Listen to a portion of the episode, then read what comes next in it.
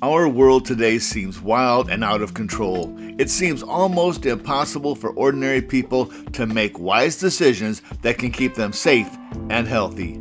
Welcome to Words from the Wildwood. I am your host, Richard Stidham, and I hope to give you today a better understanding of what is really happening in the world around you and how you can hear God's voice over the noise of the world around us. Let's go today to our new segment.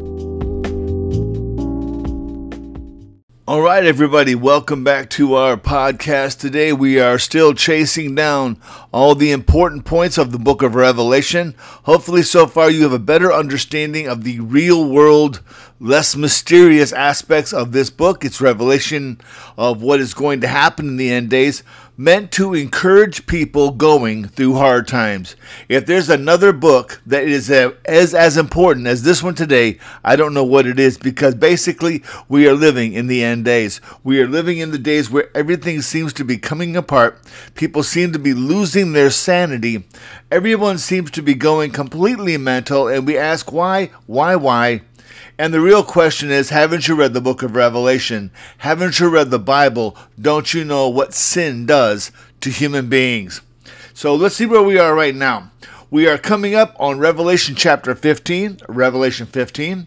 The earth has had so many chances. The earth has had so many chances. The witnesses were sent. The 144,000 were here for 3.5 years. So many chances given for people to wake up from their slumber and know that Judgment Day was coming soon. But now, wrath is about to be poured out on those who dwell on the earth. Remember that wrath is the stored up judgment of God. People have sinned.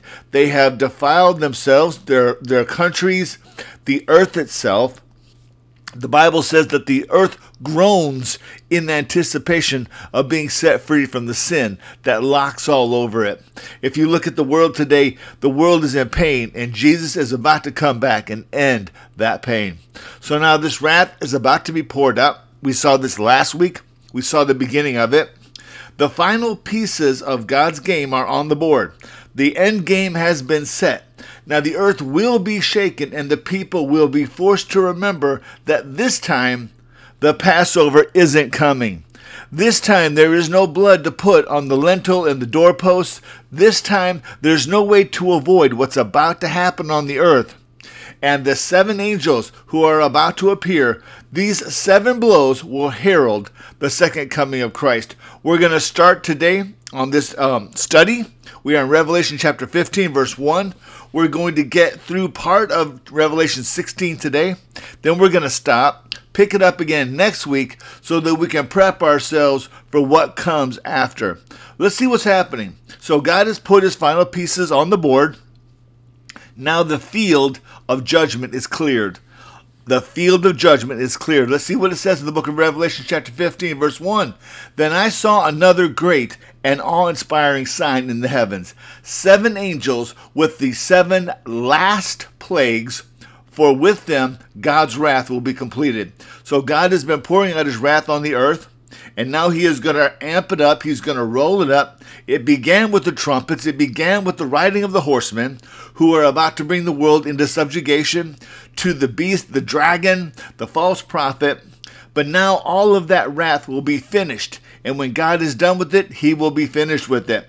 Verse 2 says this, I also saw something like a sea of glass mixed with fire, and those who had won the victory over the beast, his image, and the number of his name were standing on the sea of glass with harps from God. This is where we get the image of everybody in heaven playing their harps.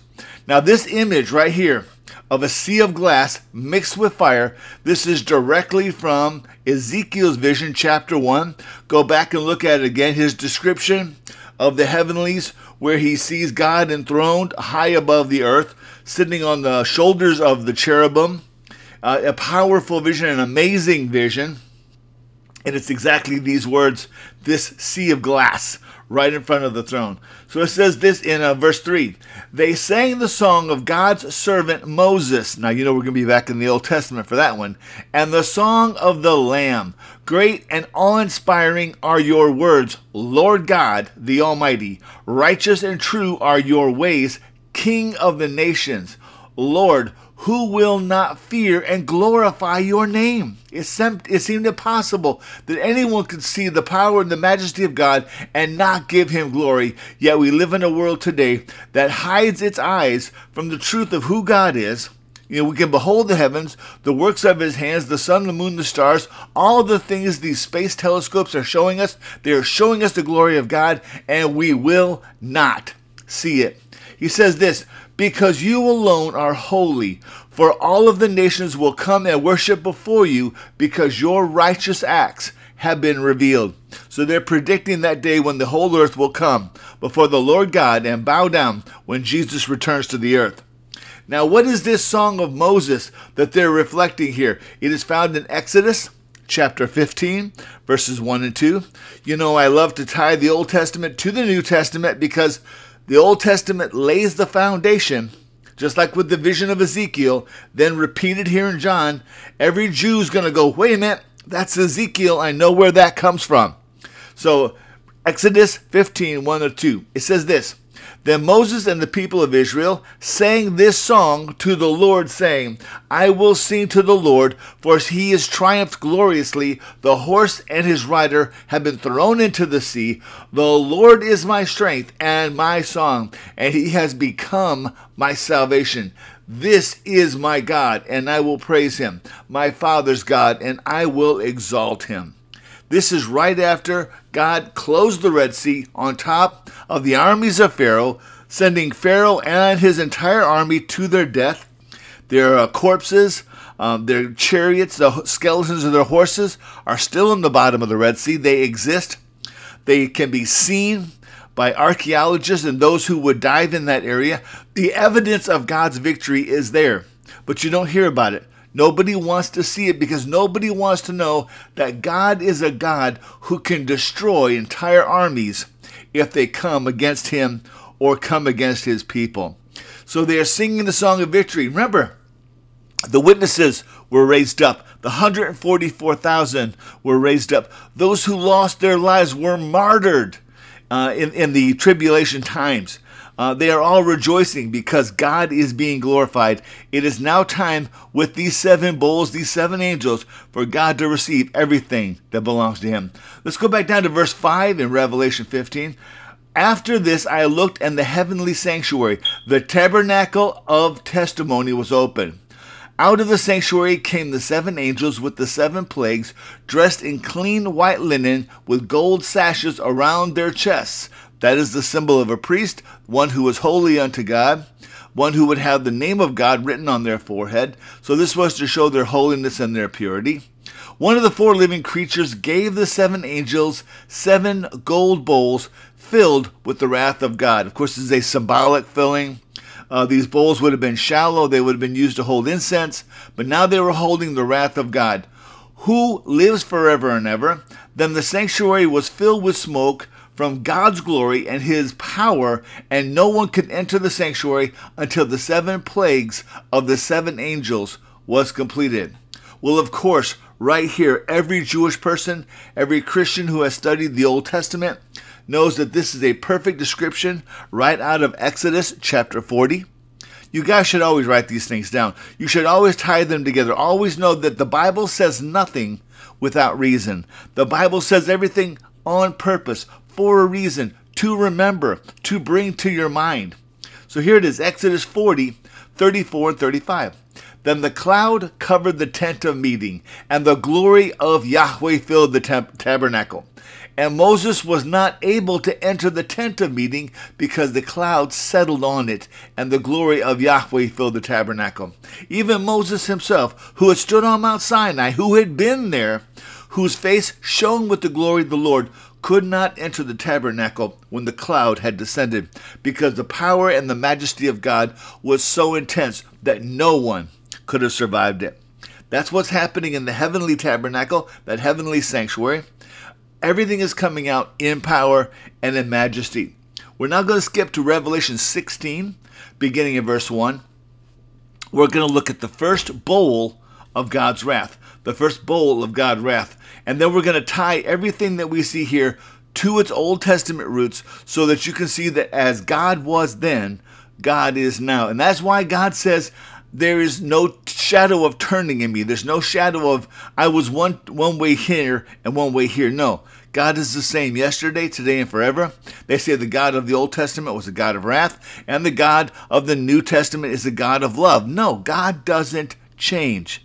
He always extends mercy. He always extends loving kindness. He is patient to the last moment, that whosoever can call upon the name of the Lord and be saved. Let's see what it says, Revelation 16:1. Then I heard a loud voice from the sanctuary saying to the seven angels, "Go and pour out the seven bowls of God's wrath on the earth." The first went and poured out his bowl on the earth, and severely painful sores broke out on the people who had the mark of the beast and who worshipped the image. Of course, this is so directly tied to the Exodus event, to the plagues that fell on Egypt. But I want to add real quickly, this also happened when the Philistines laid hold and seized the Ark of the Covenant. They seized the Ark of the Covenant, they brought it into their city, and as soon as they did, boils broke out on their body. In fact, when they made an offering to the God of Abraham, Isaac, and Jacob, they made solid golden symbols of the pustules, of these boils that broke out on their skin, saying, "This is what you curse us with. Here, take our gold and remove your curse." But it all goes back to Exodus 9. Exodus 9, 8 through 12, it says this, "And Yahweh said to Moses and Aaron, 'Take handfuls of soot from the kiln and let Moses throw them in the air in the sight of Pharaoh. It shall become fine dust over the land of Egypt and become boils breaking out in sores on man and beast throughout all the land of Egypt.'" So he throws this soot into the air as a pronouncement against them. And then as soon as it goes into the air and dissolves, boils begin to break out. So they took soot from the kiln and stood before Pharaoh, and Moses threw it in the air, and it became boils breaking out in sores on man and beast. And the magicians could not stand before Moses because of the boils, for the boils came upon the magicians and upon all the Egyptians. Now pay attention to the final verse. "But Yahweh hardened the heart of Pharaoh, and he did not listen to them as Yahweh had spoken to Moses." God had told them, hey, you're going to prophesy against them. They're not going to listen. What you'll notice again and again in the scripture is that it will say, Pharaoh hardened his heart, Pharaoh hardened his heart, God hardened Pharaoh's heart. Whatever we begin by willful disobedience, God will let that continue unto fruition. Let it take its course. So back here in the very early days of the plagues, then he, of course, throws his dust in the air, and they are smitten with boils. Everybody who will go through this in the tribulation time will be able to go right back to the book of Exodus, chapter 9, and go, oh my gosh, this is what Yahweh, the God of Abraham, Isaac, and Jacob, this is what he did to the Egyptians. He did it to them. Now he's doing it to us. Maybe we should get our act straight and not be like Pharaoh, who did not listen to what the voice of God said. But then the second bowl was brought out. Verse 3, "The second poured out his bowl into the sea. It turned to blood like a dead man's, and all the life in the sea died." Now stop for a second. Throw your mind back. This is exactly what happened in the second trumpet. And when the second trumpet was sounded, 1/3 of the life in the seas died. 1/3. Now this time, all life will die. What's interesting to me is that geologists have found in recent months that there are massive underground oceans of water far beneath the surface. Of course, as Christians, we knew they were there because these are the fountains of the deep that exploded up, broke the tectonic plates, set the world in motion, caused the flood in the days of Noah. We knew they were there, but they're still there. So it's interesting that God is going to kill off all this life in the sea, but there's a reserve down there, deep in the ocean, deep under the ocean. And I think that is what God is going to use when Christ comes back to cleanse the world and set it right for 1,000 years. So this is absolutely a repeat of the second trumpet. Then it was the third, but now it's everything. And go on to the third bowl of judgment. The third poured out his bowl into the rivers and the springs of water. Why is that important? Because ocean water you can't drink. Now, some places like Hong Kong, they have desalinization plants that take ocean water and they take the salt out of it and they make pure water out of it for drinking because there's no legitimate source of clean water there. But here, this act is going to go against the drinking water, the water that we need for life. And it says it will go into the rivers and the springs of water, and they became as blood. I heard the angel of the waters say, "You are righteous, who is and who was, the Holy One, for you have decided these things." They're saying, God, you are right to judge men for what they have done. You've given them a chance, 3.5 years to get straight, and they just won't do it. Verse 6, because they poured out the blood of the saints and the prophets, you also gave them blood to drink. They deserve it. I have heard someone from the altar say, yes, Lord God, the Almighty, true and righteous are your judgments.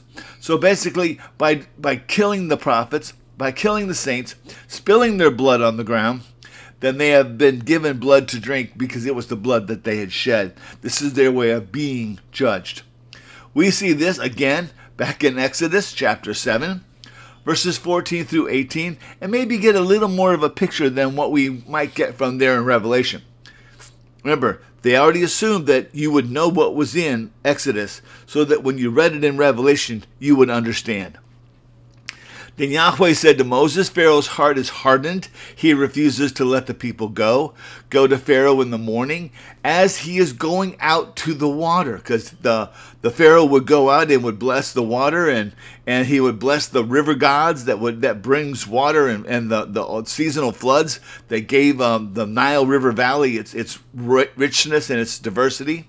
He says, stand on the bank of the Nile to meet him, and take in your hand the staff that turned into a serpent. And you shall say to him, Yahweh, the God of the Hebrews, sent me to you, saying, let my people go, that they may serve me in the wilderness. Not unreasonable, just let them go, let them serve me, and let them come back. But so far you have not obeyed. Thus says the Lord, thus says Yahweh, by this you shall know that I am Yahweh. Behold, with this staff that is in my hand, I will strike the water that is in the Nile. Remember, the Nile River was life to everything. It was life to plants. It was life to people, to animals. It was the lifeblood of Egypt. The Nile was everything. It was seen as a god. It was worshipped as a god. And it shall turn to blood, it says. The fish in the Nile shall die. And the Nile will stink, and the Egyptians will grow weary of drinking water from the Nile. So in some way possible, they were still able to drink this contaminated, polluted water, but it was wearisome to them. It was almost unstomachable. But the whole thing is, many people have said, lately in the world, these outbreaks of red tide, this red algae in the water that makes it look like blood, that makes it stink like blood, that this has become an epidemic throughout the world. And now we have these oceans of seaweed doing exactly the same thing. So in some way, even though the water became detestable to the people in Egypt, they could still survive. God didn't kill them, but he made them suffer just by drinking it. Just how terrible that it actually was. So now the oceans are dead, and the fresh water, the springs, have this contamination, this pollution in them. But it's exactly what he did to the Egyptians, and the people in that day will know it. Look at the fourth bowl, verse 8. The fourth poured out his bowl onto the sun, and he gave the power to burn people with fire. And the people were burned by the intense heat, so they blasphemed the name of God who had power over these plagues, and they did not repent and give him glory. We have seen this statement before. They were challenged, they came up against a God they could not handle, so they cursed him, reviled him, railed against him. Even though he had the power, they were still so wicked in their minds, twisted in their hearts, that they fought against God. So this we've seen before. This fire we've seen. This is a repeat of the first trumpet that we have in the earlier part of Revelation, but it's also very similar to the seventh plague on Egypt, which brought about hail, a burning hail, a hail that caused destruction and brought pain and suffering to the people of Egypt. So here again we have this burning hail. Also, people have said that there's some weird activity going on with the sun. There's some of these solar flares, some of these solar explosions. Some say that there's some activity that it at some time in the future could release massive amounts of radiation and heat and intense waves of heat toward the earth, and it could become very problematic for us to survive what's happening with our sun. So this sounds exactly like what John saw. He saw this thing happening with the sun that caused the earth to burn. Also, perhaps a return of that burning hail from the storms, from the solar storms that are whipping things up. But keep going. We're with the fifth bowl now. The fifth bowl. Verse 10. The fifth poured out of his bowl on the throne of the beast, and his kingdom was plunged into darkness. People gnawed their tongues because of their pain, and blasphemed the God of heaven because of their pain and their sores, yet they did not repent their actions. Right here, 4 and 5 say it. Even though they see the awesome power of God, they will not repent. They will not stop. They have put their faith in this false prophet. They have put their faith in this antichrist, this false Christ, and the power that comes to him from the dragon. So people are so deceived, taking the mark and bowing down to this false God. They really believe that somehow this false God is going to save them from the true God of Israel. And that's what's amazing to me. These, this pain and darkness we've seen before, of course. It is in the book of Exodus, chapter 10, verses 21 through 23. Then the Lord said to Moses, "Stretch out your hand toward heaven, that there may be darkness over the land of Egypt, a darkness to be felt." Now consider that, people. A darkness to be felt. I don't know about you, but I've been through some situations, through some storms, through some winter storms especially, where everything is silent, where the darkness is so intense, there's no light, no electricity. And I don't know if you've ever spent a long time in a dark place. We used to go to visit caves up in Kentucky and Tennessee and places like that. And you get in the bottom of those caves.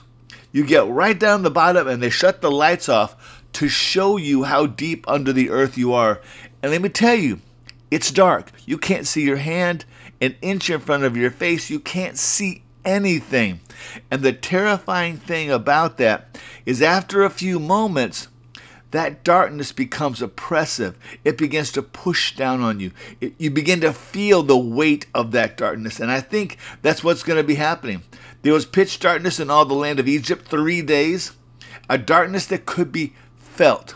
So whatever's going to happen in this bowl right here, this fifth bowl, it's going to pour out a physical darkness, and its weight is going to be such that people will be suffering just because of the darkness, because of their fear, because, don't forget, they still have the aches, the pains, the bad water. They still have the sores that came along with the very first bowl. So all these things are coming along one after the other, so they're not even recovering from one before they have to deal with the second. Just like Egypt, when the plagues came, Pharaoh pled for them to be lifted. They were lifted for a moment. He went right back to doing what he was doing, and God went right back to the next plague.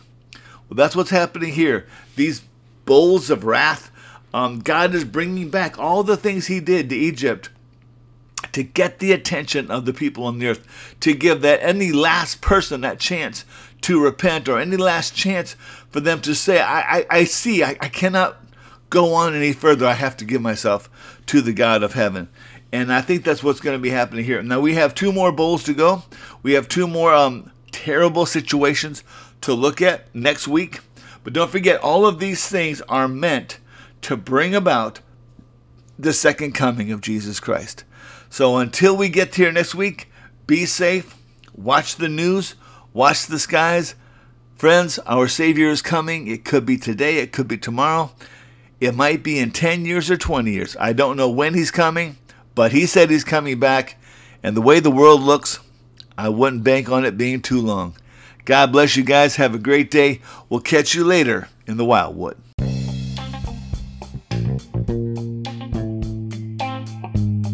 Thank you for joining us today on Words from the Wildwood. We are a listener-supported program presented without commercial interruption. If you have enjoyed this program and want to support our outreach, please send any gifts to Richard Stidham, P.O. Box 1321, Baytown, Texas 77521. Thank you for listening today. God bless, and we will see you again in the Wildwood.